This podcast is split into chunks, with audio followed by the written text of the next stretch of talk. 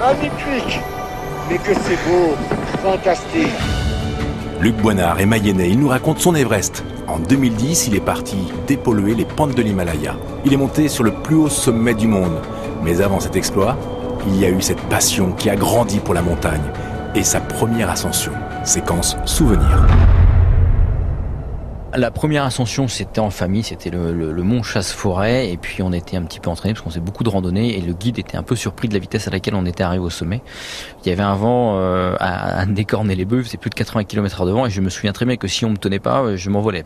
Donc c'est assez marquant. Puis après une grosse épopée, j'ai envie de dire, avec un ami guide euh, dans la vallée de Chamonix sur l'aiguille verte, le couloir couturier. Donc ça, ça va parler évidemment aux gens. Donc c'est un grand couloir qui fait 800 mètres de long, et on n'est pas sorti directement par ce couloir-là. On a pris une goulotte de glace sur la gauche qui était euh, assez assez technique et on est redescendu de l'autre côté. Bref, c'était une course de euh, plus de 18 heures pour euh, du point A au point B en partant à minuit du premier refuge en arrivant 17 heures plus tard au, second refuge. Donc très très engagé, très très long, très très bel itinéraire, une course qui fait référence dans le monde de l'alpinisme et ça j'en garde un excellent souvenir même si c'était évidemment extrêmement fatigant, extrêmement dur avec des organismes fourbus après ces 18 heures d'ascension.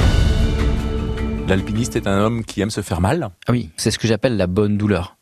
Parce que de toute façon, grimper sur un sommet, ça nécessite de se tirer un peu dessus, d'être entraîné au préalable. J'arrive d'une semaine de haute montagne. J'étais dans les Alpes la semaine dernière. Euh, même en ayant pratiqué du vélo, de la course à pied, de la préparation physique en salle, etc., etc., il y a un élément auquel on n'est pas préparé, notamment en Mayenne, c'est l'altitude et l'hypoxie qui marque fortement à 4000 mètres. Hein, quand on sort à l'aiguille du midi, il est à 3008. Ça marque énormément et les premiers efforts, on les paye cash d'entrée de jeu. Il faut au moins une à deux semaines pour s'acclimater. Et donc, si on se fait pas mal, on abandonne. On abandonne tout de suite.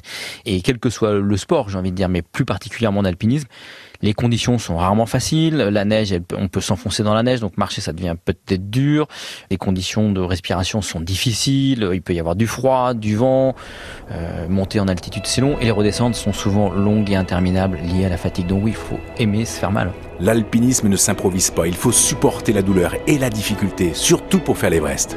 Retour sur cette expédition menée par Luc Boinard en 2010.